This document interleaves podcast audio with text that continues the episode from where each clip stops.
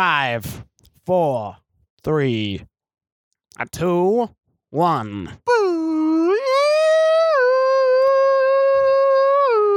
For the past 30 years, the world's most powerful radio telescopes have been scanning the heavens for signals from alien civilizations.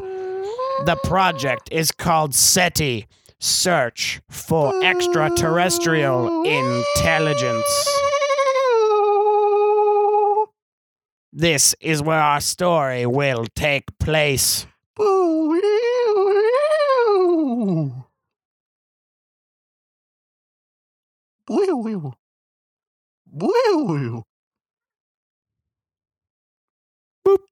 ghosts in the aliens. Welcome to the catastrophe section. Future Sam. My name is Aaron. And with me as always is... And my name is Cameron. Yes. With me as always is my name is Cameron. How you doing? My name's Cameron. Yep. This is a dad joke. Pretty Moving good. My name is Cameron. I'm thinking about getting a TV show. Oh, okay. Called My Name is Cameron. That's kind of already been done about like a list and stuff.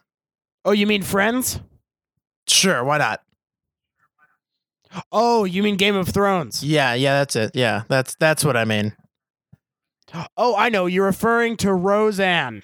Yeah, Home Improvement, your favorite show. Down. Oh, yeah. Oh. Yeah, that one. Yeah, my favorite show. Oh, you guys want to learn about 90s morals and talking about how you should have premarital sex with your flannel shirts on and your grunge rock from the 1990s. Well, then why don't you hop aboard the Tim Allen train and watch yourself some Home fucking Improvement. There you go. I'm a great spokesman. People, hire me. I do ads. Apparently. They'll be terrible, but they'll probably not work. Hooray. See, I'm the best. Oh, I also heard that Netflix is, like, finalizing a deal to bring back Full House. Oh, fuck no. Yep. Like new episodes of? Yep, like new episodes, like... With the same cast? Yes. I would watch that. I'm not... Yeah, I'd watch that. I would too, but only if the new... more... Like if it was adult content and it was Bob Saget being... Well... Bob Saget. Yeah, actually swearing the shit out of things with his body vocals. Yeah. Yeah, not having angst over his wife having recently passed away so much. But Cameron, whatever happened to predictability? The Milkman, the Paperboy. Late night TV. The Milkman? The Paperboy. And late night TV? The late night TV. I don't know what happened to it. Answer these questions. Society, get on it. Well, some of it's... Isn't it just waiting just around the bend? It is. I think it is. I don't know. We should go check. Well, everywhere I look, there seems to be a place for someone to hold on to. I think you just might be right. And after those words of inspiration, we now go back to NPR, National Public Radio. You... Hello, my name is Bernard Janag Quakins. Hello, and I'm in for Terry Gross, in for Therese Levins, in for Kobe Celery Stick. Today we're going to be discussing boxing and its effects on the cocosological ethos. In our studio today is longtime boxer and My Little Pony fan Gerard Williamson. Hello, Gerard. Welcome to the show. Hello. So, Gerard, I understand that you have a new book about boxing and the concept that I mentioned but can't remember what it is. So I will simply ask you, is your book worth the read for our listeners? Well, first off, let me tell you the title of my book. My book is called Boxing, What It Can Do for Your Face. You see, it's a lot about how the transformative properties of being punched repeatedly in the face can help your face. I've had my eye socket broken 43 times. It It does something to you, mainly your face. Couple concussions is only a mild side effect, but man, I'm much more handsomer than I was previously. So I was under the impression that your book was about the mind and the potentialities of boxing, not about cosmetic looks. Well, it's shallow Philistinian ideals of beauty. It's a lot about that, but it's also about the social implications of being a boxer, you know, and the damaging mental capacity that happens after you get punched a lot. Well, and why don't you? Are you going to explain a bit about that from your book and how it relates so that our listeners will know where they can, A, pick up your book, B, care about your book, and C, burn your book if it's bad? Well, I just suggest buying it, then burning it, and then buying another copy because I would really need the monies.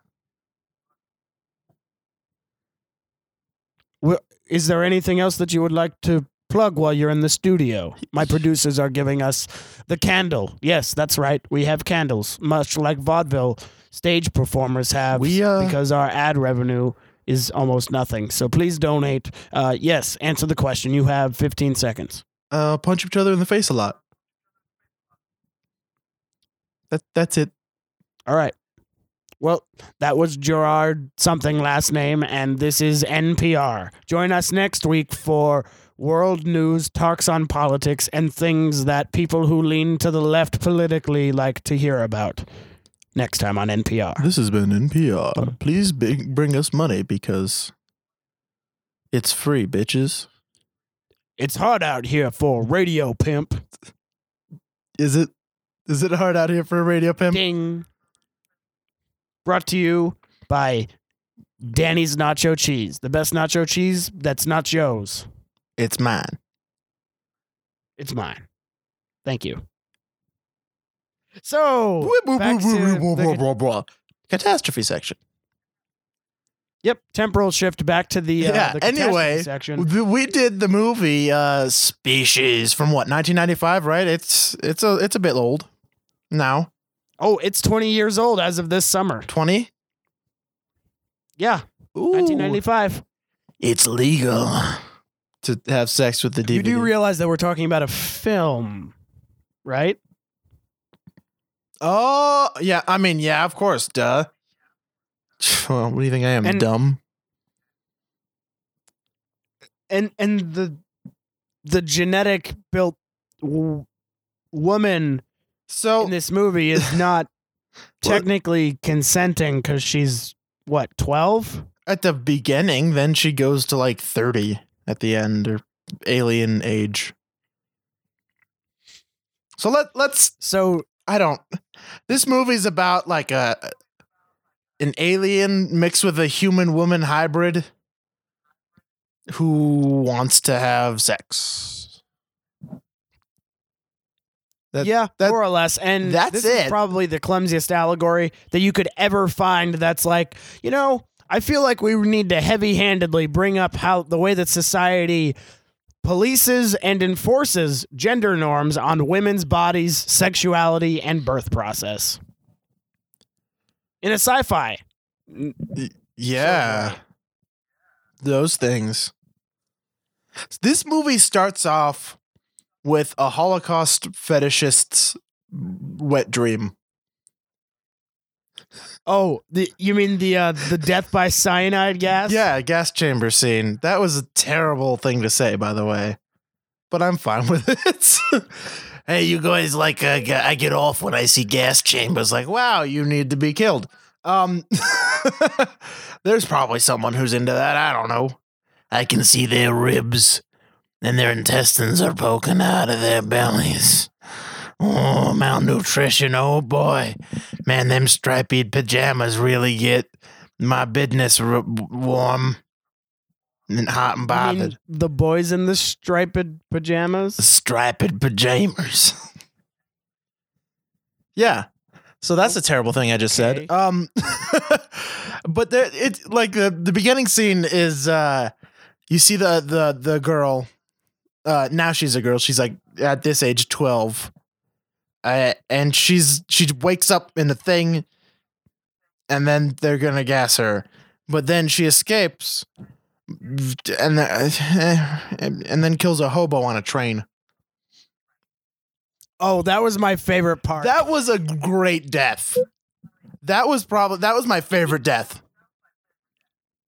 Oh, I don't know. I liked the bathroom one. Oh, where she chops her spine in half, and yeah. Yeah, it just comes through the wall like. Yeah, how the fuck how did she get back there? I don't know. It's a sleazy club. I'm sure they have like you can get behind the walls peoples. In there and so well because I'm sure people have sex in the bathroom, so who that owns a club doesn't have back ways of seeing into rooms and yeah. getting back to stalls. Yeah, with the peepholes and the cameras and stuff. It's common sense. Yeah, like that book, Common Sense by Richard Doctor. I'm pretty sure that's Thomas Paine. Richard Doctor, renowned astropsychologist. Yep, would you like to... I think I heard him on NPR the other day talking about boxing or something. Yeah, renowned astropsychologist, Richard Doctor. Yep, Richard Doctor. Richard Doctor coming to the rescue. Richard Doctor coming for your face and your astropsychology. Let me discuss your space problems. Does your space mom like you? Ding.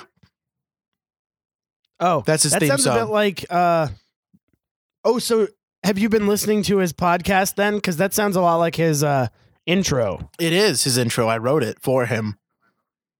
Oh, yeah. So is he basically marketing himself as like a Neil deGrasse Tyson sort of podcast? In a way, it's like that mixed with Dr. Phil. He has a lot of space guests on, and he tries to solve their psychological issues about space. Oh. You see, I started a Dr. Phil podcast, but it's based on symphonies, so it's called Dr. Phil Harmonic Orchestra. Oh, okay. Yeah, no, that makes sense. That'll work. I mean, you gotta work with your strengths, and mine is puns and symphonies, so why not that? Yeah. Or you could. Well, so, I mean, we should just do. We should do a People's Court podcast where we watch every episode of People's Court. And see how long it takes for us to kill ourselves.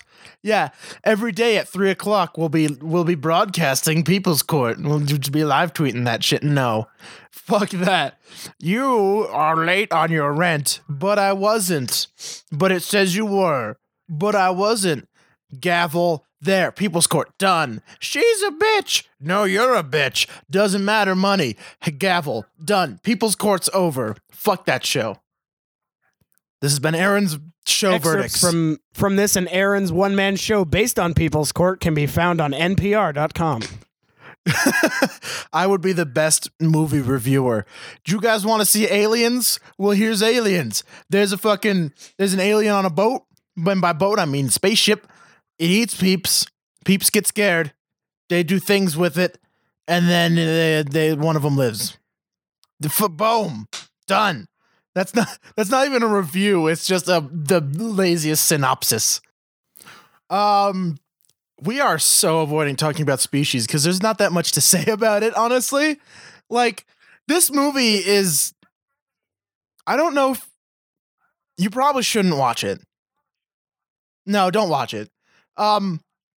It's very strange because it's like an Alien ripoff, but it's like, what if you had sex with the face hugger when it got older? Like, oh boy, that gets me super bonerific. It's very, very weird. Oh, it's very weird. And my whole thought, like I wrote down in my notes when Ben Kingsley's telling, I don't know the name of the genetically built woman, but there is one says, "I'm sorry," and I literally wrote in all caps, "Who are these people?"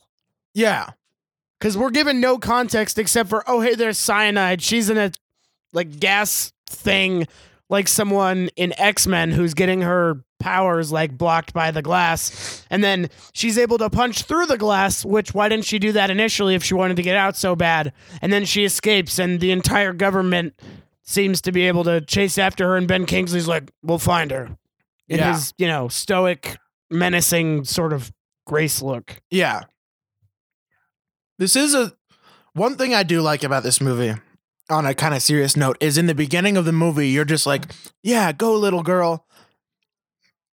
You run from them bad guys what want to kill you for some reason. We don't know. Because at that point in the movie, we don't know what the fuck she does. So it's just like, look, she's an adorable little girl. She's just like, she just doesn't want to be gassed to death. Like, at that point, you're just like, yeah, that's fine. You got to get away, man. Like, go ahead. But then later in the movie, when she turns into an egg and eats a random lady, you're just like, maybe we shouldn't root for you. Like, it does a major... Like, in the beginning of the movie, she's the main character, essentially. And then halfway through, you're just like, oh, she just ate, like, 6 people and turned into an egg and then grew bigger tits. Like, it's very strange. And not to mention, this is full of, like, sexual imagery. Like, that egg is basically a giant Georgia O'Keeffe-like vagina. Oh, yeah. That engulfs the really nice train lady who's like, oh, yeah, we'll say that you're 11 so that your ticket is like this. Are you traveling alone? Well, and she comes in to check on her because she's like a kid and everything. And then she's like, oh, shit, it's a cocoon again. I'll wait till I tell my manager that this keeps happening. Not to mention, there is a I don't know who wrote and directed this. I don't know either of them who they are. But there's a weird amount of tentacle porn-esque stuff in here. Like, the alien's nipples have tentacles in them. When she turns into the egg thing, the egg-gina, she's got tentacles coming out of all of her. Ooh. It's almost like they market it specifically for, like, Japan. Oh, I loved this movie. Oh, there's so many tentacles. Have you seen the Godzilla? One of my favorites. There's not many tentacles, but man in a rubber suit breathe fire on the SETI. And this movie's plot is basically... can be boiled down. I remember there's specifically an episode of Torchwood that has almost this exact same plot, which is like there's this essence, like this sexual essence thing that can possess people, and when it has sex, it can pass on to a new host. And so they basically have to stop it from having sex, which is this entire movie. Is it me, or is this movie basically like an episode of a procedural show, except for we have no idea who the characters are? It does seem that way, because the team seems to be barely introduced, but then they're like, you're supposed to like these guys you're supposed to relate to these people. There's the guy that runs out and kills people. There's the empath, and then there's two other science-y type peeps that I don't really know as much of. You know, I really am disappointed in this movie because something that has Forrest Whitaker, Alfred Molina, and Ben Kingsley should not be this boring or this slow. Why did they sign on to this? I mean, this is before, like, Forrest Whitaker, like, won an Oscar. I actually really liked him in this movie. I'm not going to lie. He was like the most entertaining part, because you're just like, I don't know how he's doing it, but he's like, oh Lordy, she's coming through the walls at my psyche. Like, it was silly. I liked it. Well, and the not to mention the special effects look exactly like the original Doom. Yeah. Like, the alien cuts off her thumb, and it's like this projected, like, yeah. That was a weird... I don't understand why she did that to that woman. There's, like, a woman that she kidnaps. I don't know why. Oh, that was to fake her death. Because remember, they find the burn car, and they, like, find the thumb. Because they're like, oh, well, if it's hers, then it will genetically match her DNA. So that's why they think that she's dead. And when Killer Guy is like, goes up to that blonde woman at the same club, which, you know, there totally hadn't been a murder at the night before and is open the next night. Of course it is. Business plans. He like, oh, you look like, oh, I guess there are more than just one blonde. Okay, well, sorry. I thought you were someone else. Oh my God, Cameron! And there are three more Species movies. Three more. How? Well, yeah, they've got to start from the rat up at the end. Yeah, because you gotta see them alien titties. Oh, this feels like Penthouse like produced it, and it's like, dear Penthouse, please give me alien, but more pornographic. It's like, dear Penthouse forums, I have a xeno philia or whatever. I love fucking them aliens. I want that to happen. So I have written and produced a movie. Like there's not like an underlying. There might be like an underlying thing for it, like themes and stuff that are just kind of not there well enough.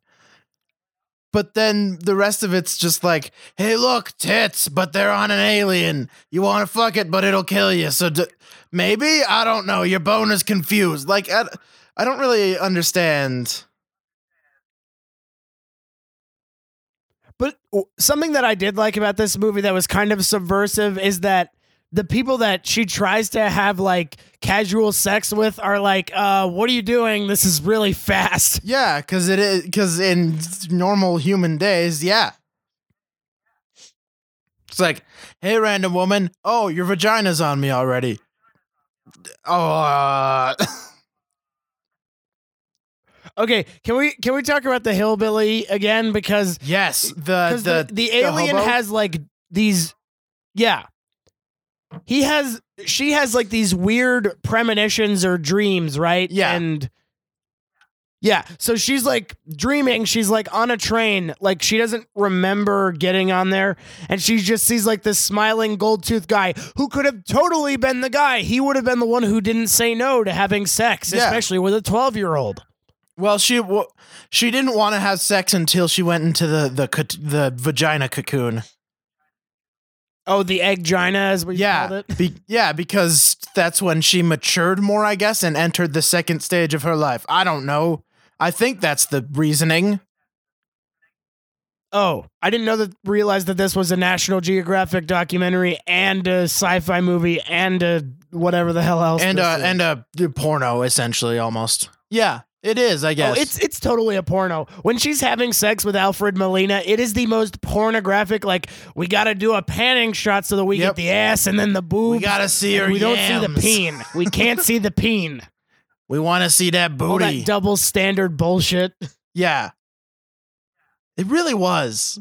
Like, you know, like, I was really upset when she killed, you know, that guy, I don't think, like, did he hit, like, so she's like, she runs out of gas in this car that she took. Yeah, the guy in the pool. Yeah, why he, like, did paid she? For her. He's like, oh, I want to check to see if she's okay. So he pays for her medical bills and then takes her back to his place to be like, oh, are you okay? You're all healed. All right. And then she like tries to like bone him in this pool. And when the scientist and the military like show up, he's like, oh, well, this is really fast. And she's like, I've got to have that. And then when they find him, he's just in like this morbid pool of blood, like that just looks like fruit punch. Yeah, that's not good effects there. There's no reason that she killed him. I don't know. Maybe because the Forrest Whitaker is always just like, she kills when she's afraid of things. Like, that's my Forrest Whitaker impression, by the way. A #1 Golden Plus. Anyone need Forrest Whitaker impressions? Call me. But he's just. She's all scared, so she's killing people, and it's like that doesn't like. But then why would she kill? And she's scared of other people. Why would that be like? Ah, let me. Doesn't she literally tongue fuck through the back of his skull? No, I think that was her killing him. Yeah, no, that's what I meant, to kill him. How did? Yeah, like her tongue tentacle goes back through the base of his skull so that it cuts off his brainstem or something. Yeah, that's what I meant. That wasn't entirely clear because more than one tentacle came out. Yeah. Oh god, the boob tentacles are really fucking disturbing. That's fucking weird. Only the boob tentacles are disturbing? No, there's more. Just that mostly. I was just like, why would I don't. Oh, and circling back to the hillbilly, like the hobo, one last time. Yeah. The way that she kills him is she like bends him in half. Like he looks like a human pretzel. Like she takes his head. She doesn't bend him. She just slaps him at a wall and he crumples into a pile of dead. He just goes. Yeah. And he like his bones like just stopped like, being bones. And then the scientists and like Ben Kingsley could not give less of a fuck about his life. They're like, oh, I know. They're just like vagrant. Ah, she came through this way. Let's go. It's almost like she had stepped on an ant. That's how little of a shit they gave about him. They're like, they killed somebody on a train. Fucking good. Yeah. Well, he was a drifter anyway. Nobody will miss him. Yeah. And speaking of Forrest Whitaker, he is the only character of any sort of depth that we meet before they're all like, this is a mega Expendables team up. And it's a therapy session. Oh, yeah. That was all like, yeah. His only line's like, what? I'm strange because I have feelings. They just can't get used to it. And then someone comes into the therapy session and he's like, oh, that's for me. I gotta go. Yeah. That's the introduction that we have to this. He's like, I'm an empath. Yep. Otherwise known as a plot device to be able to have someone who can feel or explain the woman genetic alien thing. Whatever. We'll call her Susan. Fuck it. Doesn't matter. Yeah, we'll call her Susan. Susan. We should touch on where exactly did she come like originates because they like Ben Kingsley like explains that they like sent out that thing that explained like human DNA and then they got a response and then injected that into fetuses and then she grew up at a rapid pace. They locked her up, tried to kill her, and then she escapes. Is that basically it? Yeah. Apparently her name is Syl. Syl? S-I-L, Syl. Yep. Oh, all right. That's, There's so many, like, people that went on to actually do stuff in this movie. This is weird, man. Like, this was, like, a movie for a lot of shit. For a lot of people. Yeah, this is like it's like a vehicle horror movie that people do for like, but it was bad back end profits. Like, oh, well, I haven't done a sci-fi movie. Might as well do this studio alien thing. Yeah. Like the girl who played young Syl was in like Brokeback Mountain and what the fuck is it? Blue Valentine, Shutter Island. Like these people went on and did things. What? And this movie was like not good at all. Oh, wait, that's just Michelle Williams. I love Michelle Williams. Sure. I didn't read the name. I think so. Yeah. Oh no. She's in like, My Week with Marilyn. That's her. A really good actress. Yeah. I didn't know that was her. Yeah, that's who played young Syl. Young Syl. What a great... It's Syl, but young... Name. Syl is a terrible name. It's usually short for Sylvester, which is, you know... Yeah, her name is Sylvester. Hey, baby, what's your name? My name's Sylvester. Never mind. I'm not... Ooh. My name's also Sylvester. That's unfortunate. I will be over here now, not talking to you. I will not try to engage in sexual relations with you because your name is strange and off-putting. Now that I've made that explicitly clear, goodbye. I'm going to go explain myself to other individuals, but that aren't you because your name weirds me out. Goodbye, weird-named person. Okay, and the stakes of this movie, it just feels so inconsequential because everywhere that she goes, literally the next scene, the government is like, we have traffic footage and informants that show us that she was here 5 minutes ago and we had just seen her there. So they are, like, the trail is not cold at all. No. And we have no sense of the stakes because they always interrupt her about to get it on with her victim, lover, person, whoever she engages with. So the first thing that she does is she goes to a motel. She steals money and buys a dress from someone on the train. Yeah. And then, this is the death that we talked about in the bathroom. She, like, tries to go up to this guy, and then this girl's like, hey, party boy, I've got a party that I've got to go to party, and I'll be in the bathroom, and ignore that. I'm going to come back, and we're going to fuck later. Like... Okay, explicit random woman. And she goes into the goes into the bathroom after her, and she's like, yeah, well, to the victor go the spoils.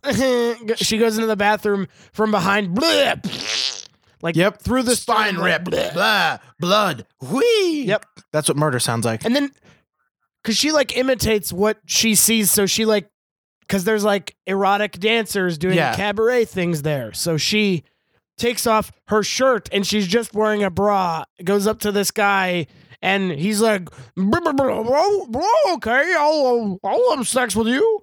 And then later when she can, cause she can smell if he has, like, a disease or something, cause he has diabetes. Yeah. She does as soon as she touches him, his skin. Because, like, as soon as he's about to, like, get the making out with her with his mouth lips on, she touches his face and she's like, fucking nope. You got that diabetes. If I wanted to fucking diabetes, I'd go get Wilford Brimley from the grave and get his rocks out. I'm an alien. And then she's like, I've changed my mind. And he goes all, like, alpha male bullshit. And he's like, no, baby, once you get me going, rape. I don't have answers, so rape. Ah, like, he's like, ugh, me want take, bruh. Bruh, me bang over head and club into wood. Me drag you to cave and have the sex, bruh.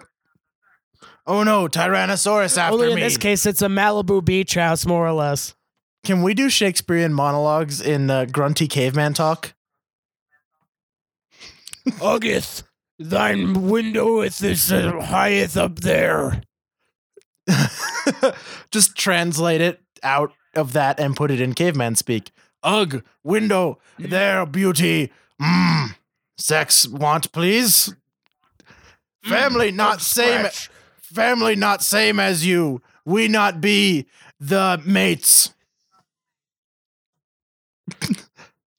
Now winter discontent. Yes. we need to make that a thing. And you Brutus. Brutus too? Ugh. Ugh. Romeo, where are you? Where are you, Romeo? Yeah. That's Friends, far too entertaining. Romans. That is far too entertaining. People, listen. Just unpacking it all into, like, well, that's the thing about Shakespeare is that by making a caveman, it gets rid of, like, the iambic pentameter. So it would literally be the most abrupt staccato, like, that would be the rhythm. We could get through an hour-long play in 10 minutes. That kind of reminds me of, like, what was it? The Star Wars, like, Elizabethan. No, they put it in iambic pentameter. They put it in Shakespeare. Amazing. It is great. I have that book. It's fucking stupid as hell, and I love it. Yeah, and I think I saw it in the bookstore in Barnes & Noble a little while ago. They did it for The Empire Strikes Back and The Return of the Jedi. So yeah, I need to get those two then. I haven't finished it, but it doesn't matter. It's just like a shelf item. Anyway, Species. Yes. So, and speaking of low stakes, there's like that thing. So it's like they assemble like the Avengers, basically. Yeah. Of whatever the fuck these people do. So Forrest Whitaker is an empath. I don't know what qualifies him to hunt and murder genetically altered aliens. Because he knows how she feels. That. Yeah, Mr. Killington he kills and hunts things. Dr. Killman. Alfred Molina's name is Arden, and he's like an expert in like anthropology and stuff. So, you know, he has a qualification. What is a blonde woman? She's a biologist. Some sort of special biologist. I don't know. Okay, so basically 3 people with actual credentials and one that's a plot device. Yep. Well, yeah, that's right. And one with a gun. Yes. So basically for like 5 minutes, they're like, okay, so what do you do, bruh? And he's like, yeah, I shred the boards and waves of anthropology, man. Yeah. And I pound cheap beers and stuff. That scene is strangely constructed as well. I felt strange. Like it felt, you know, a scene feels far too set up. Like it's just like, man, what do you do? And then they like pass off the explanation of their character to the next. Like I'd be like, my name is Aaron and I do things. Blah, blah, blah, blah, blah. Here's my specialty and the place in the movie. Cameron, what do you do? And then you do it. And then like, Steve, what do you do? And then it's like, and what about you, person who hasn't said anything yet? Like it's so just flatly constructed. Just like, all right, we got to get the scene out of the way.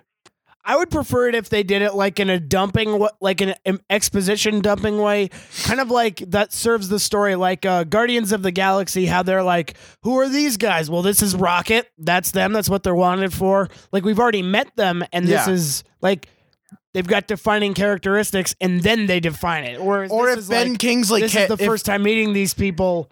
What do they do? And then we don't see them necessarily do that throughout the rest of the movie. Yeah, or if Ben Kingsley just walked in and is just like, Alfred Molina, you do things. You Forrest Whitaker, you do things. Man gun, you do man gun. Woman biologist, you do woman biologist. All people, let's do this. Like, that'd be way less clunky. And then eventually they're just like, my name is Steve. Like, on the way there, instead of like, awkwardly like, and what do you do? Like, it's a weird party game. That some people like 20 questions. Like, I'm a catering service engineer. Yeah, it's whatever that is. A catering service engineer? Yes. Oh, okay. You mean a caterer? Nope, a catering service engineer. Oh, okay. Is that where they use math to figure out the optimal number of sandwiches to put upon a plate? Among other things, I majored in competitive fabrics. Confederate fabrics. No, competitive fabrics. No, but that'd be worse. Confederate fabrics. Just like Confederate fabrics. Goddamn Union fabric being all blue and shit. We the same colors, but in a better still configuration. Going on. We can still win over that there Union. Abe Lincoln ain't going to get that there. We're going to win. States' rights, otherwise known as let us keep our black people. Yep. Okay, back to Species. Yeah. Can we talk about how sexist this movie is? Thousands of times of sexisms. Oh, I think the most glaring example is when, okay, so 2 things that are like the most sexist that I wrote down. One is the line where they're like, oh, so we got the DNA sequence back from, you know, on the voicemail. Yep. From the space voicemail gave us DNA, so obviously we put it with a human. Yeah, we decided to make it female so that it would be more docile and controllable. And then it comes back as like a punchline where it's like, docile and controllable, eh? Because she's killing people, get it?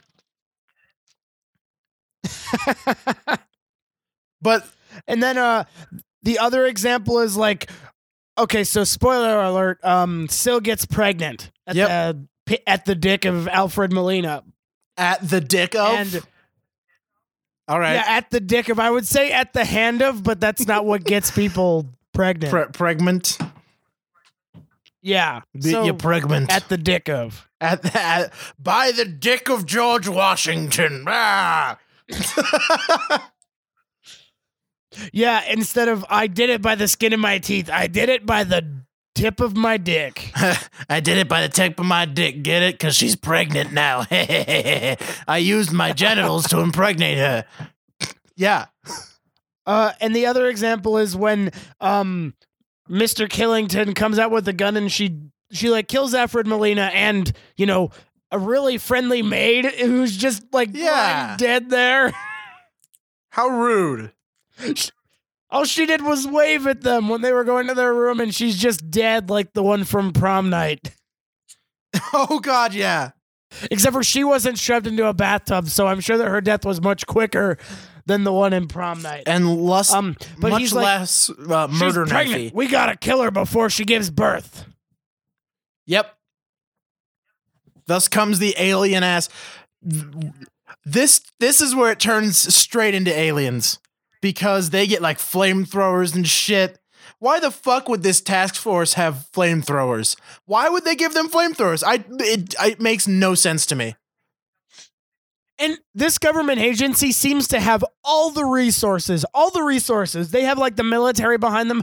Why do they need an empath, a biologist, an anthropologist, and a murderer to like go into the sewers? Why not just get like, hey, why don't we send 40 trained guys?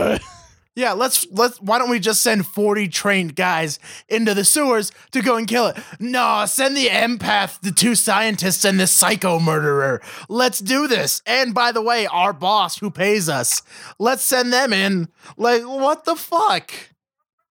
And not only that, let's allow them to drink while they're on the job. Well, at that point, they thought she was dead, to be fair. Oh, that's true. That is true. But I mean, like, you can tell that line about the Long Island iced tea was totally a punch up. He's like, is there, because Forrest Whitaker doesn't know what it is. Yeah. He's all, oh, is there actual tea in that? And they're like, nah. And then when they almost die at the end, he's like, oh man, I thought Mr.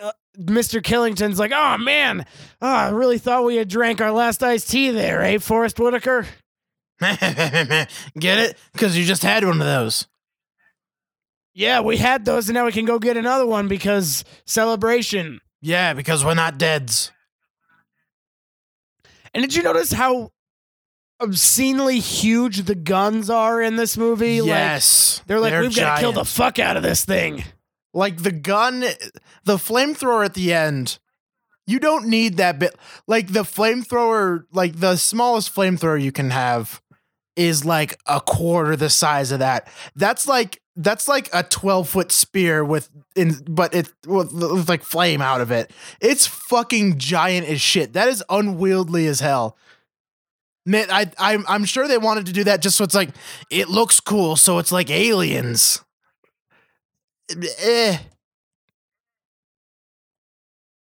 And I also think that this movie was maybe heavily tax reimbursed by like either the city of Los Angeles or California. Yeah. Because they find like the DMV thing of the guy that she killed or whatever initially. And they're like, well, of course she'd want to go to Los Angeles. It's the city of the future. Everyone's walking around disconnected. Yep. Like, and it just seems like a thing like, oh, well, Los Angeles, who wouldn't want to go there? Ding. It does, especially when he's just like, they're going into the hills. We're going to need helicopters to get better shots of the scenery of California. Like, ooh, all right.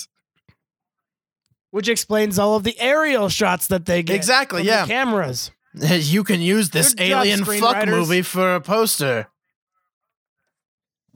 For your state. I wish this movie was just called Alien Fuck Movie. That's what it is in my book. Guys, hey, Aaron, what'd you watch over the weekend? Oh, I watched Alien Fuck Movie. There's 3 more. Do you want to come over and watch them all? I'm a weirdo. I can't promise that my genitals won't be out, but you're welcome to come over. At some point, my genitalia may become filled with blood and engorged, at which time I will be sexually aroused. And I will have an erection. Don't worry. It won't harm you. Wow, that's creepy as shit. Unless you want it to. It won't harm you. It's just an erection.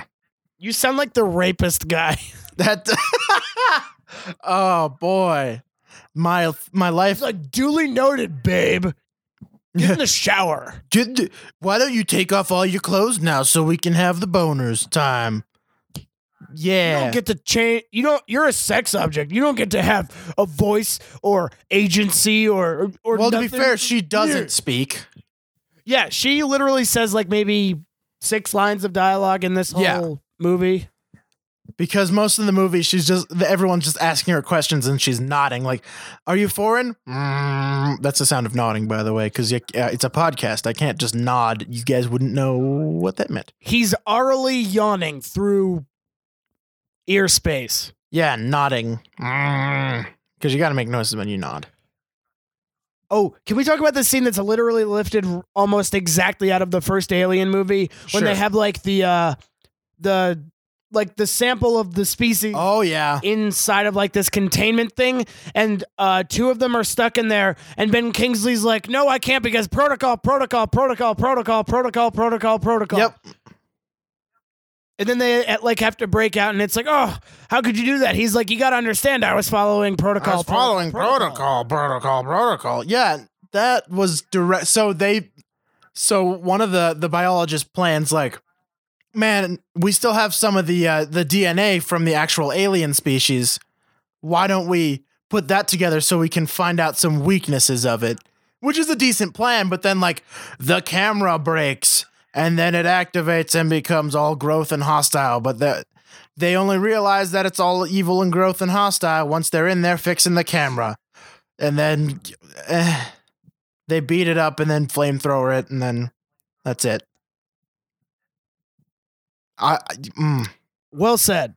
That's it. Oh, and when she goes to the doctor to get like. So she got hit by a car. So this movie is also sexist. I feel like this movie is trying to address like some sexist stuff because she gets like whistled at by the skateboarder who gets hit by a car. Yeah, then hits her, and then that leads to the guy like the guy who whistles at her getting veers out of the way of the car. Yeah. And the doctor sees her, and then he's like, like the person that hears like, shit, not again, and he like drives away. Yep. And so. She gets taken to the hospital, and the doctor that's treating her watches the special effects of her healing. And then this nurse comes up, and conveniently she's like, Doctor, there's a child burn victim that just came in. How convenient. Yeah. This child is in a lot of pain. You should save him instead of worrying about the alien sex space monster. He's like, something that can heal it himself. That's not. That, you don't need that for medical researches. I wonder if she has. I'd be out of a job if people could heal themselves. I vote against. What if she has tentacle nipples? Whoa. He starts drawing it on like a legal pad, and he's like on his prescription pad, and he's like, prescription for tentacles. Party of one. God, that still weirds me the fuck out. So some of the her nightmares involve alien sex, right? And Mr. Killington is in one of her sex dreams. In one of them, yeah. And then she tries to boink Forrest Whitaker in the back of the club. So Mr. Killington and Blonde Biologist both start to develop a thing. And he's like, yeah, I've got your address. What do you do out there? And she's like, I think about getting men like you. And he's like, oh, yeah, cha, cool. Ha, and that's so cool. I own a cat and shoot people for a living. Yep. And the gun sound effects in this movie are like a shotgun in like a 90s video game. Like, yep. They're bad, man. It's horrendous how awful the sound effects in this movie are. Anyway, going back to that, so in the back of the club, Forrest Whitaker like feels this, you know, energy or empath like thing, and he goes outside. He's like, "Who's out there?" And there's these two random homeless guys behind this dumpster that just stand up and then just kneel back down. And I almost was wondering, like, are they having sex behind that dumpster? Oh yeah, they're straight hobo fucking. They're hobo fucking back down that dumpster. You know, interracial hobo fucking. The most progressive science fiction movie in the world, clearly. Yeah. You know. He's like, I'm trying to get a blowjob for meth over here. Do you mind? There, meth mouth is the best on your penis. Especially with all the sores. Yeah, they makes me come harder. She's only got like 6 teeth left, so it's gummy and pussy, so I get... Oh, it's good. And it's all dried out like my ex-wife. Sandy vaginas. Yeah. That's what hobos talk like. That should be a porn name of a gilf. Sandy vagina. Yeah, obviously. Sandy snatches. And then Forrest Whitaker's like, no, I... And then she's like, hey, Forrest Whitaker, wanna do... bad things, and he's like, no, I can't handle it because feelings, and he goes back inside, and he's like, she's here, and they all go after her, and they give chase. Yeah. And then they end up at a hotel. Alfred Molina has sex with her because I felt sorry for him because he's like trying to pick up these other women, and then their dates come, and they're like, oh, this is an anthropologist who teaches at Harvard. And then she just shows up, but only she's like changed her hair color to brunette and cut it shorter, like, and stuff. Oh, this normally doesn't happen to me. Well, her fucking, and then after the exploitative sex scene, she's like, I think I'm pregnant. I can feel the life. And he's like, you know, that's actually a fallacy. And she's like, no, feel it. Yeah. And then it's all alien-y.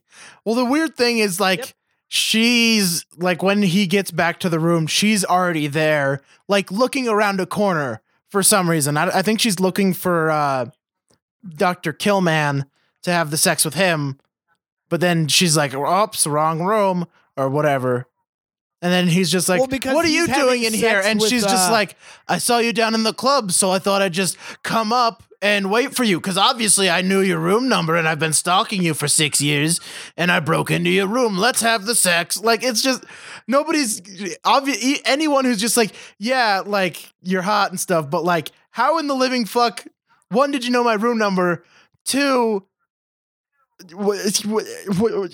how'd you get in? Like, that's weird. I don't think anyone would be like, oh, okay, strip sex, go. I'd hope not anyway. Like, that's kind of weird. Like, oh, all right, vagina, woohoo. We both know someone who would. John. Yep. So I think this is the closest that Alfred Molina will ever get to being a porn star. Oh, yeah. He didn't look like Alfred. He didn't look like him. Like, he didn't look like he normally does in other movies. You know what I mean? Like, well, his hair was longer too. Yeah, I know. Him with long hair doesn't look anything like he does. Like his face is entirely different. I know he's a lot younger than in like Spider-Man 2 or other things, but like, he looks entirely different from other movies. Yeah, he does, like, even in, like, Spider-Man 2 or Dudley Do Right or... Yeah. I can't think of any of his other movies at the moment. I know that there's tons of them that I just can't think of right now, but yeah, he does look way different. And Ben Kingsley is just vastly underserved in this. He basically just yells things and drives the plot and then just gets murdered in the tunnel under the hotel. Very uneventfully. It's just like, watch out, up dead. That's it. He's dead. Like it's so, he dies so nonchalantly. It's just like, oh, an alien on that. He's like, we've got to, It's just, because most other people, it's like, dead. But him, it's just, but. Because normally it's just like, we're going to have the sex, murder. And he's just like, there's an alien dead. It's, yeah. There's a thing of, oh, I'm dead. Okay, we need to talk about the giving birth scene. Yes, we do. What in the fuck? I just don't know how to characterize what happened. So it looked really uncomfortable for Syl to give birth. Well, I mean, so here's the thing. So when she's giving birth, she's fully back in her alien form, which is weird and nipple tentacles and back spines and all that. But it's still like, I mean, if you're into that, I guess. But anyway, yeah, nipple tentacles, Japanese men, go get it, dudes. But like, she gives birth out at like her when the baby's coming out, her tit plates. Her boob plates, like they're on like plates, move to the sides, then it comes out of her like chest cavity. Maybe, right? Or did I see that wrong? No, I think you're right, because it was like part costume, part special effect. Well, like it's just like it doesn't come like it comes out of her chest. It's her boobs on plates move aside and then just like baby bubbles, bleh. And it's in like a gross viscous sack, which makes sense because, you know, alien. That's fine. She's all, but like I think they were just like, what's a way, because she's not quite human, how can she give birth? Well, her tits could move to the side and have the gross birth sack come out of there. Like, no, that's, oh, don't do that. They just wanted an excuse to show breasts. Yeah. I'm just surprised they didn't jiggle around or something for like the male audience. Like, ooh, well, look at that. There was too much makeup for that. Come on. Oh, it was really uncomfortable to watch that scene. You're just like, it's like, cause what's that? Like when in like, I don't know, Gundam or similar mech shows, like the plates move aside and rockets come out, but with this, it's her boobs. And then a baby comes out. Like, it's very strange. That was a very, that was weird. Yeah. The physiology, you know how in like Blade 2, they have like that really awesome, because only Guillermo del Toro would have like, like, oh, well, let's dissect this Reaver vampire. And it's like a heart encased in bone and all this really cool stuff. Like the physiology is never consistent or clear when it comes to Species. It's just kind of like, well, this is, and we just try to kill it. Well, they tried to, but then they burned it and got out of the lab. Like, well, because they didn't follow protocol. I think they just didn't want to write like the left thing is for this and this is for this. Like they didn't want to write that into the script because that would take too much thought, I guess. Exactly. And I wish that they had given Syl more lines because she clearly learns through imitation. Yeah. And one of her only like honest lines like is, I want a baby. Yes. Who does she say that? Oh yeah, she says that to the pool guy. I think that's why, which is not a good line for like getting into fucking like a stranger, like, whoa, hold on. I think that's why she killed him, because after she said that, she's just like, probably not. Goodbye. Like, well, Angie probably And she heard them coming, so to keep him quiet from, like, yelling and stuff, she starts drowning him and all that. Oh, yeah, she drowns him instead. Yeah. The one she tongue fucks to death is the diabetic guy. Yeah. She leaves the nice insurance credit card guy in a nice pool of Kool-Aid. Yes. Red Kool-Aid of the blood variety. Delicious blood. Now available in stores. Now I'm available at Food Product Incorporated. So, like, they get it. They corner it in the bottom of this tunnel. It's about to drag blonde biologist woman. And then Mr. Killington has, like, the huge-ass Mauser thing. And it is one of the worst lines. It's just, like, before shooting it in the face and... Yep. It goes into lava or some shit. It's like, let go, motherfucker. Yeah, like it.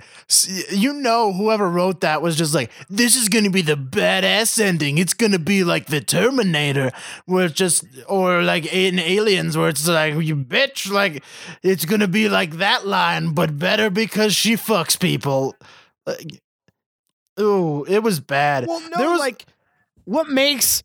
Like, I figured it, I thought about this, and I think that the reason that Schwarzenegger and, like, Stallone can get away with it is because all of their one-liners have two meanings. Like, you're fired from True Lies. He's fired, and he's fired into a building and blows up.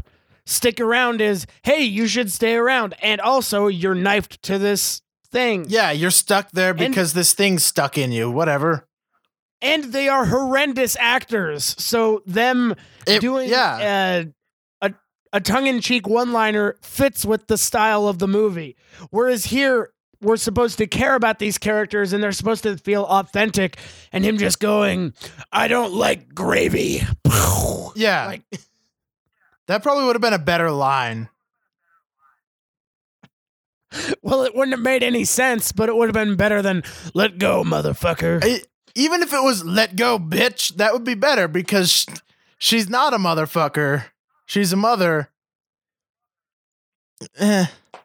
This movie would have been like, I wish that it had been more explicit because it's very explicitly sexist. It should have been like, men are better and women are inferior in every possible way. Like, that's basically what the screenwriters are advocating, and I wish that a one-liner would be like, well, it wouldn't be a one-liner, but no, the one-liner should just be like, oppressing your whole gender. One bullet at a time. That was actually a grenade launcher, just by the way. Small, yeah. Oh yeah, it was, because he's like reloading, and he's like, yeah. And then they state the thesis of the fucking movie again, like. They're just, like, contemplatively looking into the abyss, and they're like, not the James Cameron movie. That's really great. Check that out. But they're just like, well, she was part us and part something else. I wonder which part was the predator part. Just like, fuck you. Like, the dead part. That was awful. Also, obviously, it was the alien part. Because... What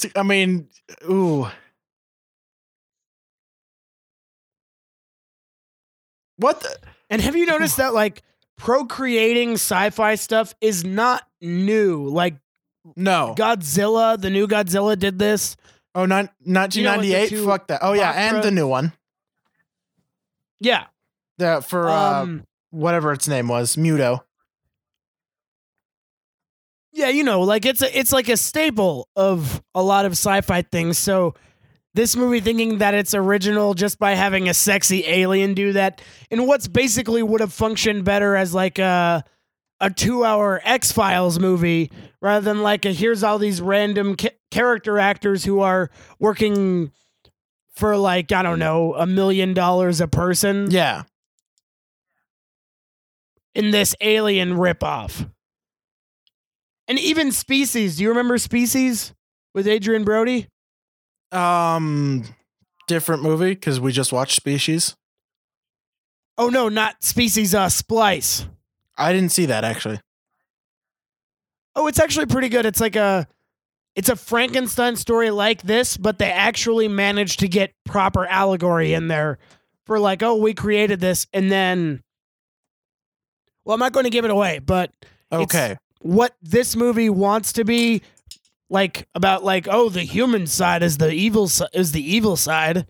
I think they just threw that in at the end because they're just like, we need a poignant end to tie this all together and to give one final character moment for everybody. Like, I don't think they thought about it beforehand at all.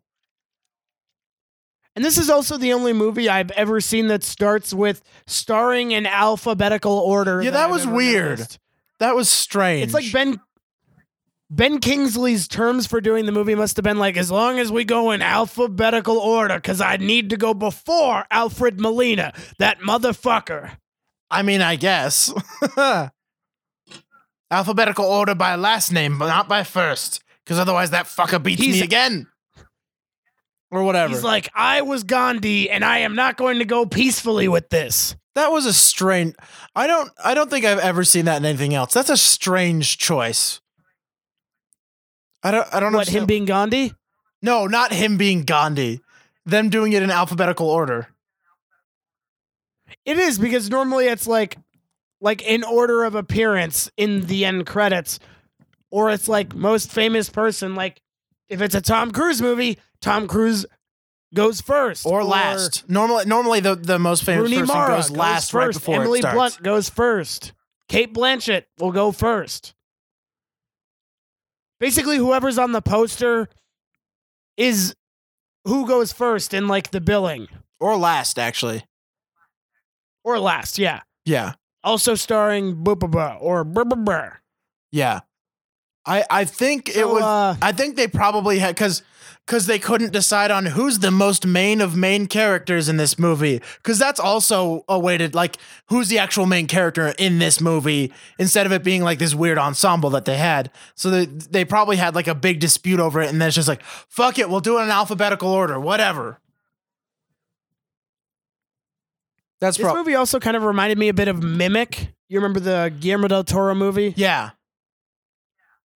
That is better than this. I was like, if Guillermo del Toro had written and directed this, it would have been so much better. Because, well, I mean, yeah, it has stuff like science fiction, underground. Yeah, I was about to say underground sequences, slime.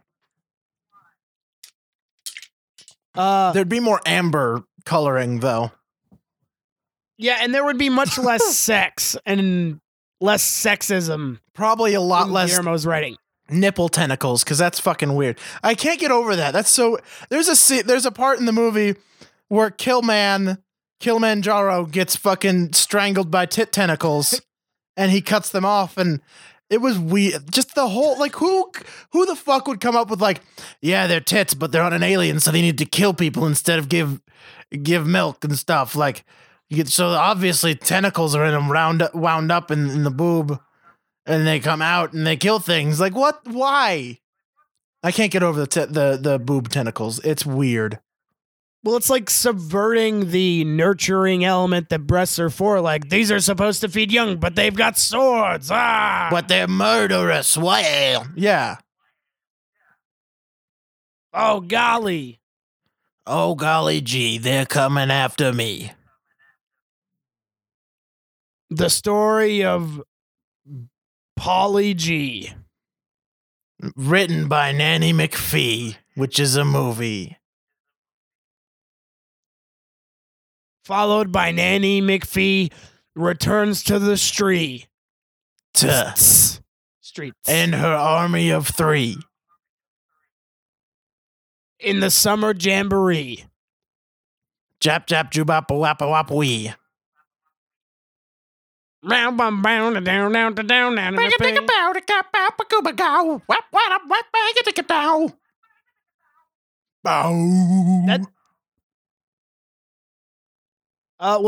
have anything else that you wanted to say about this before we render our verdicts on this, Aaron?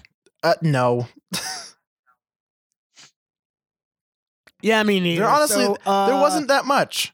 Oh, we should probably bring up the boy child. Oh, yeah. You mean the one that we see is dick? Yeah.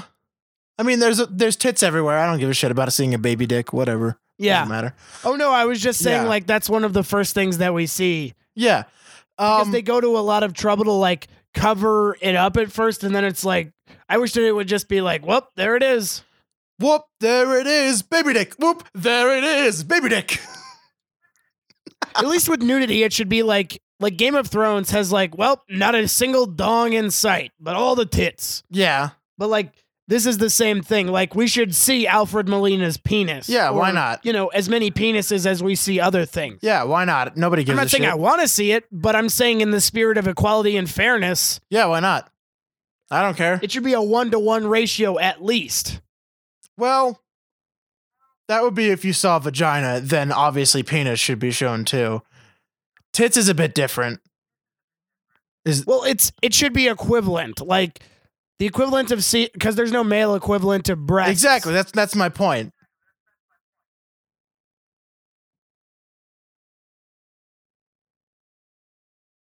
I forgot where I was going with that. But anyway, did we want to move on into verdicts?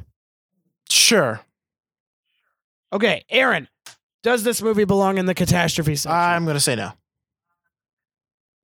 I'm going to say no. There are moments that are really funny. Oh, yeah. And there's some things that I like. All the kills in this movie are fucking silly. They're all dumb. Yes. Those are great. But so if there's like a YouTube thing of like all the kills from Species. Like do that watch instead. Those.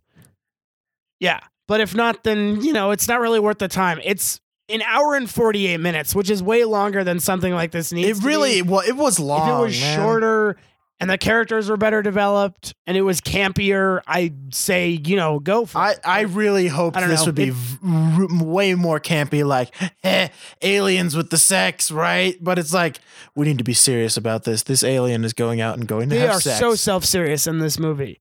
Like the people like she wants to... the world. I think the people she wants to have sex with, I think they should be like, whoa, tits, bro. Like, that would have made this way stupider. And then you'd be like, yeah, she should kill those people. Like, they're ridiculous and terrible.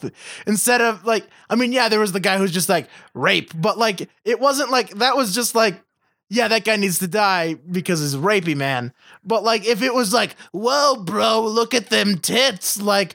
If she walked into like a high school and just like, all right, who wants to have the sex? Like, that would be way stupider. And then she just kills them all anyway. Instead, I don't know. There could be, if there could have been just like, even in just that small section of the movie, like, the people she's going to have the sex with, make them dumber or like make them even more ridiculous.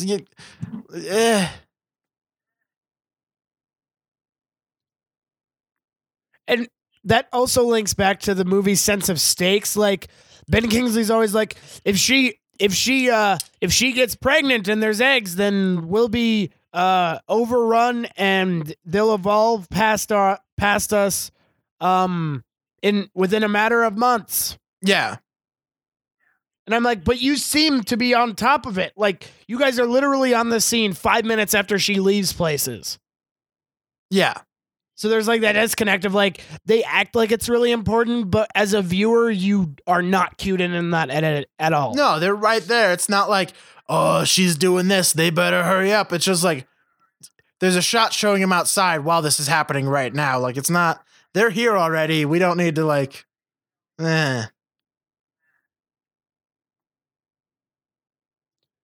Okay, so I will say, nah, yeah, doesn't belong in there. Yeah, so. No. Let's move on into counterpoints. So these are fresh reviews on Rotten Tomatoes. Yes. Let's see. USA Today, it doesn't really list anything. It says, ingeniously combines the schlocky fun of 50s sci-fi flicks with the shock tactics of Alien and the cautionary allure of Looking for Mr. Goodbar. No. It did it clunkily and shittily, so no. Scott Weinberg of DVDTalk.com writes, as slyly smart as it is silly, and the flick delivers a clever idea that's wedged between some rather slick action scenes. There wasn't... There's one action scene, and it's garbage. It's not good. Yeah. It's like, pew, pew, pew. Oh, she got away. Yeah, that's it. Shoot in the head. All right, done. That's the action. Oh, and Chuck O'Leary of FullViewDriveIn.com writes, an enjoyable creature feature where the creature just happens to mask itself as a beautiful, often naked blonde. Nothing more than a big-budget exploitation flick, but it has some good shock moments. I mean, that's about where we fall. I mean, it is an exploitation movie. That is true, pretty much. Yeah. It is. Oh, it's heavily exploitative. Oh, yeah. And he gave it a 7 out of 10. That does not sound like a 7 out of 10 review. Yeah. That's true. Well, I mean, unless you're going by, like, if you're going by the 7 is average instead of the 10 is average, because some people do that because they're fucking weird. 5 should be average, but anyway. Oh, and there's a few more that I want to read. Felix Vasquez Jr. of Cinema Crazed writes, takes a clever premise and turns it into softcore porn with a clunky ending. Steve Newton of Georgia Strait writes, director Roger Donaldson's cartoon-like computer-generated shots of the alien in battle are the ultimate cop-out in a film more deserving of the title Feces. Yeah, 1 out of 5. They have really bad, like, all the special effects, the video special effects are really bad. They're pretty bad. They're like the Mortal Kombat movie level of bad. But less fun of a movie. I've only seen excerpts of it, so we might have to do that one at some point. Yeah. Last two. John J. Puccino of Movie Metropolis writes, Puccino! Oh, it's Puccio, I think. Damn it.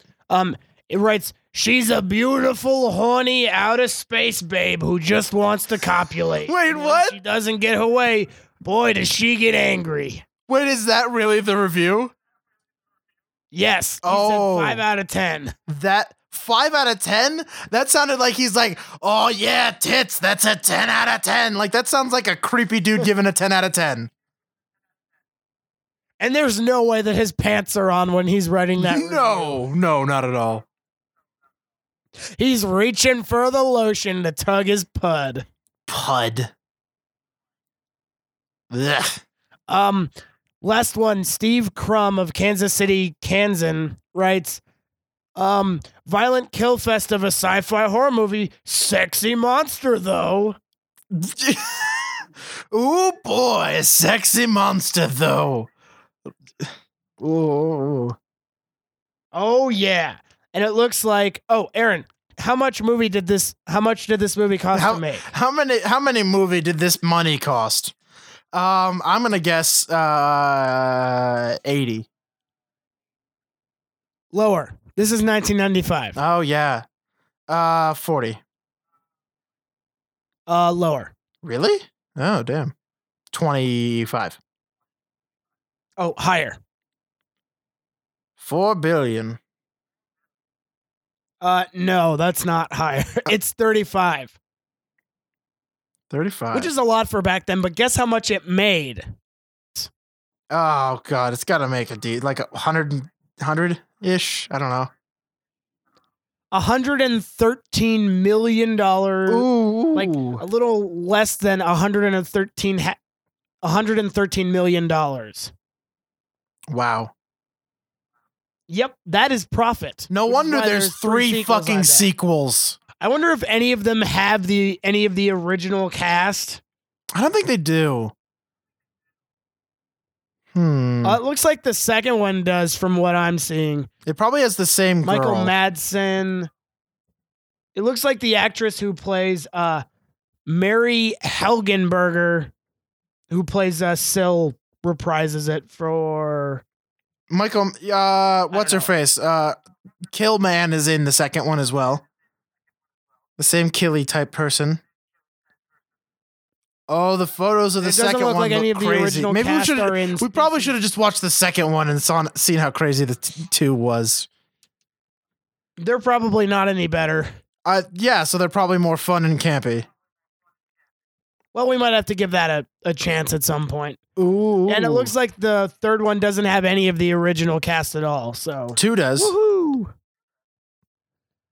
Oh, and a few other reviews. Roger Ebert gave it 2 out of 4 stars, criticizing the film's plot and overall lack of intelligence.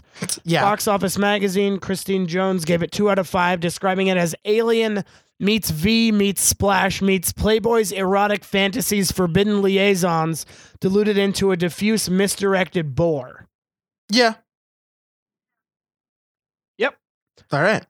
So let's just see what else the writer and director have done. It looks like writer Dennis Feldman had written, he wrote a couple of things in the 80s. He wrote Just One of the Guys in 1985, The Golden Child in 1986, Real Men in 1987. Boy. Ooh, he wrote a movie called Just One of the Guys and Real Men. No wonder Species is so sexist. And then he wrote, he has a character's credit for Species 2, Species 3, and Species The Awakening, which was direct-to-video in 2007. Yeah, and 3 and 4 wrote a screenplay for this 1999 movie called Virus. Yeah, the director actually went on to do some things. Yeah, I've actually heard of this guy because he directed The Bank Job, the Jason Statham movie. He directed The Getaway, Dante's Peak, the volcano movie, The Recruit, which I like. He did 13 Days, which is the JFK Cuban Missile Crisis one. So he has some decent movies. I guess the screenplay for this was just kind of indirectable. Yeah. Oh, the girl who played the woman who played Syl, that was actually her first movie ever. Oh, really? Yeah. Well, congrats, Michelle Williams. Yeah, whatever you do. So what are we reviewing next time, Aaron? Next time on the catastrophe section, we'll need... You guys like dinosaurs? Yeah? I do. Oh, do you now, I love audience dinosaurs. Member? Well, you're in for a treat. So, oh boy, have you seen Jurassic Park? Yeah. What do you think of Whoopi Goldberg? Love her. Well, then this is the fucking movie for you, because we're doing Theodore Rex. And for those of you who don't know what the fuck that is, you're lucky, because dear fucking Christ, it's a buddy cop movie where a dinosaur named Teddy, who's a T-Rex, and Whoopi Goldberg team up in the future and go and do things. I don't know what they are, but they do them. And he's a dinosaur, and she's a sassy black woman, and they're gonna have adventures. So that's what the fuck we're watching next week. It's gonna be great. I'm excited. The most expensive direct-to-video movie of all time. Ever. I think Whoopi Goldberg turned down doing the movie like 5 times before they raised her pay enough for her to say, why not? If it was so expensive, why didn't they just pay for distribution and make it up and I don't know. Because I don't think this movie was profitable. Oh, probably not. There's no way it was. But the most disturbing part is that the dinosaur is like a Jim Henson puppet, I think. Yeah. So look forward to that next time. So before we check out, Aaron, what's on your radar this week? So I finally, I did some catching up and watched some old movies, some not old movies, but old for now. So I saw Kingsman: The Secret Service. That came out a while ago. And? That was ridiculous, and I loved it. That was fun as hell. Holy fucking shit, that movie is cool, right? Yes. That is a cool as fuck movie. Especially the church scene. Yes. I'm sorry. I have to go talk with my gay black Jewish partner about I'm a Catholic whore, like just pissing off this hate group, and then he kills them all. That was a great scene. I love how the only people that what's his face? Motherfucker guy. What's his bad guy in that movie, actor, go. Samuel L. Jackson. Yeah, Samuel L. Jackson's super weapon makes people kill each other. And the only time it's successful is on this Westboro Baptist Church type people hate groupie thing. And then one of the super special spy guys happens to be there, and then he kills all of them. So that's like the only time like we're just like, yeah, his super weapon worked. I'm fine with that because those are all fucking assholes. Yeah, go kill each other. I'm fine with that. Like, ugh. It's a cool movie. And the way the action is shot in that movie is strange as shit, but I like it. It's very kinetic. Oh, I think the kinetic energy, like, I think Matthew Vaughn did that in Kick-Ass too. So I think he uses the same DP, and I think that that's some of the best was way better that I've seen. This was way better than in Kick-Ass. Because Kick-Ass, yeah, it had a lot, but it was more straightforward stuff. This was more like, we're doing wacky shit. Like, I don't know, maybe they did a bunch of test shots and they did this, and they're just like, shit, that's cool. We're making the whole movie like this. Like, because they didn't do stuff like that, like they shot the action scenes like this before.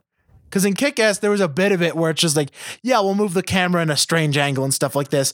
But in this, there's weird speed ups and slow downs, and they play with they manipulate the time on the shots a lot in this movie.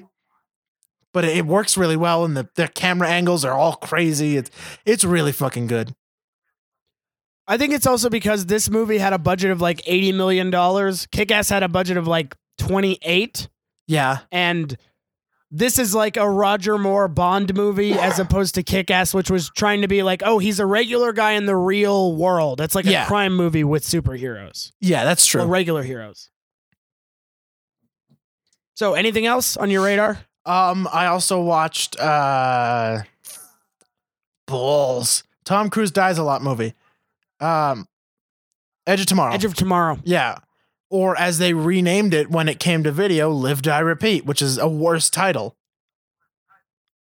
I like the original Japanese title, like based on the graphic novel. It's called All You Need Is Kill. That is a silly title. I like it.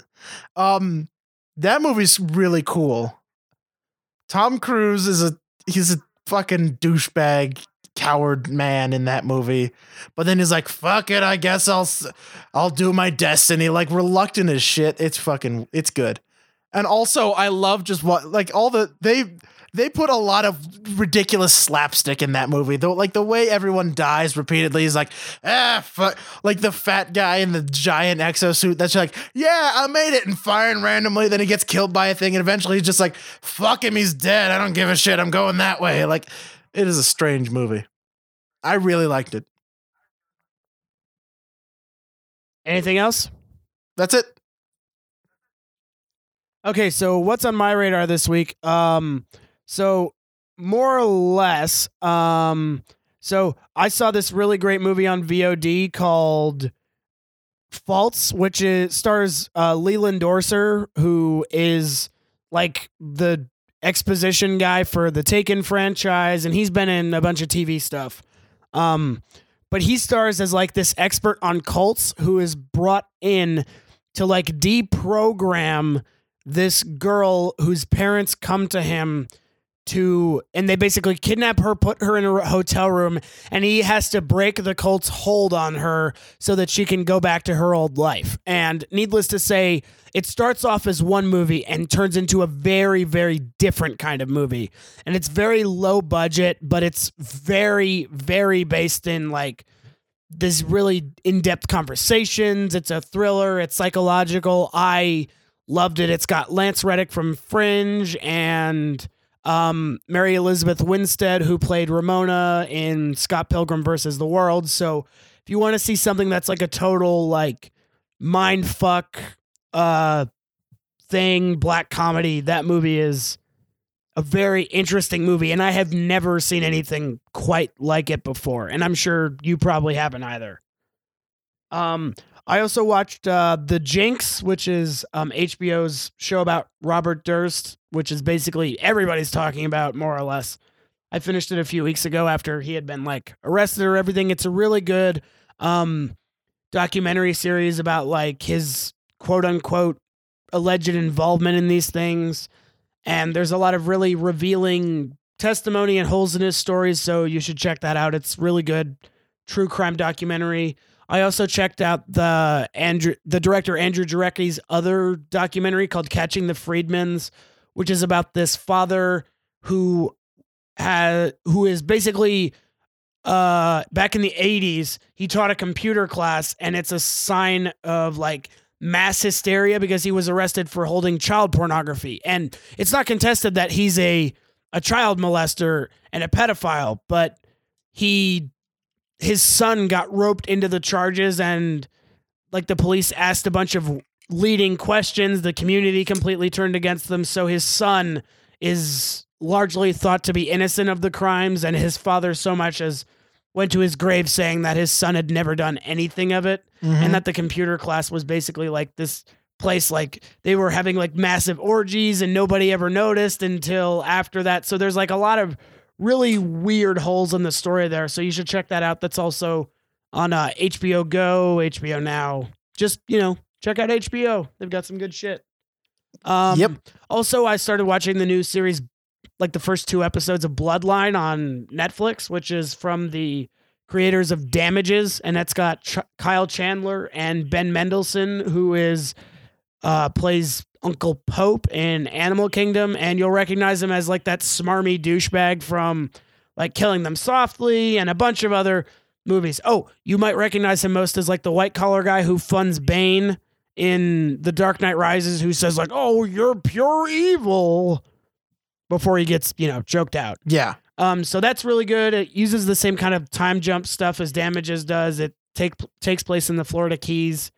It's really interesting and kind of unlike a lot of other stuff. So I think it's definitely worth checking out as far as like being the best Netflix series so far. That's like a straight up drama. I'm not counting Orange Is the New Black in that, because that's more of a comedy. And lastly, I know that I've got a lot this week, but Furious 7 comes out this week, and dear fucking shit, I want to see that. Jason Statham versus The Rock versus Vin Diesel. I am fucking in 100%. I'm going to go see it 100 million times. Other people can go see their Avengers. I will go see Fast and Furious. Because it'll be dumb as shit. Rest in peace, and Paul it'll be great. Yes. Aaron, parachuting cars out of a cargo plane. Oh, I know. I've seen the trailer. I want to see it. Oh, man. So that's what's on my radar next week. That's what we are reviewing next week. So until next time, I'm Cameron. I'm Aaron. Outer Space Outro. Boo.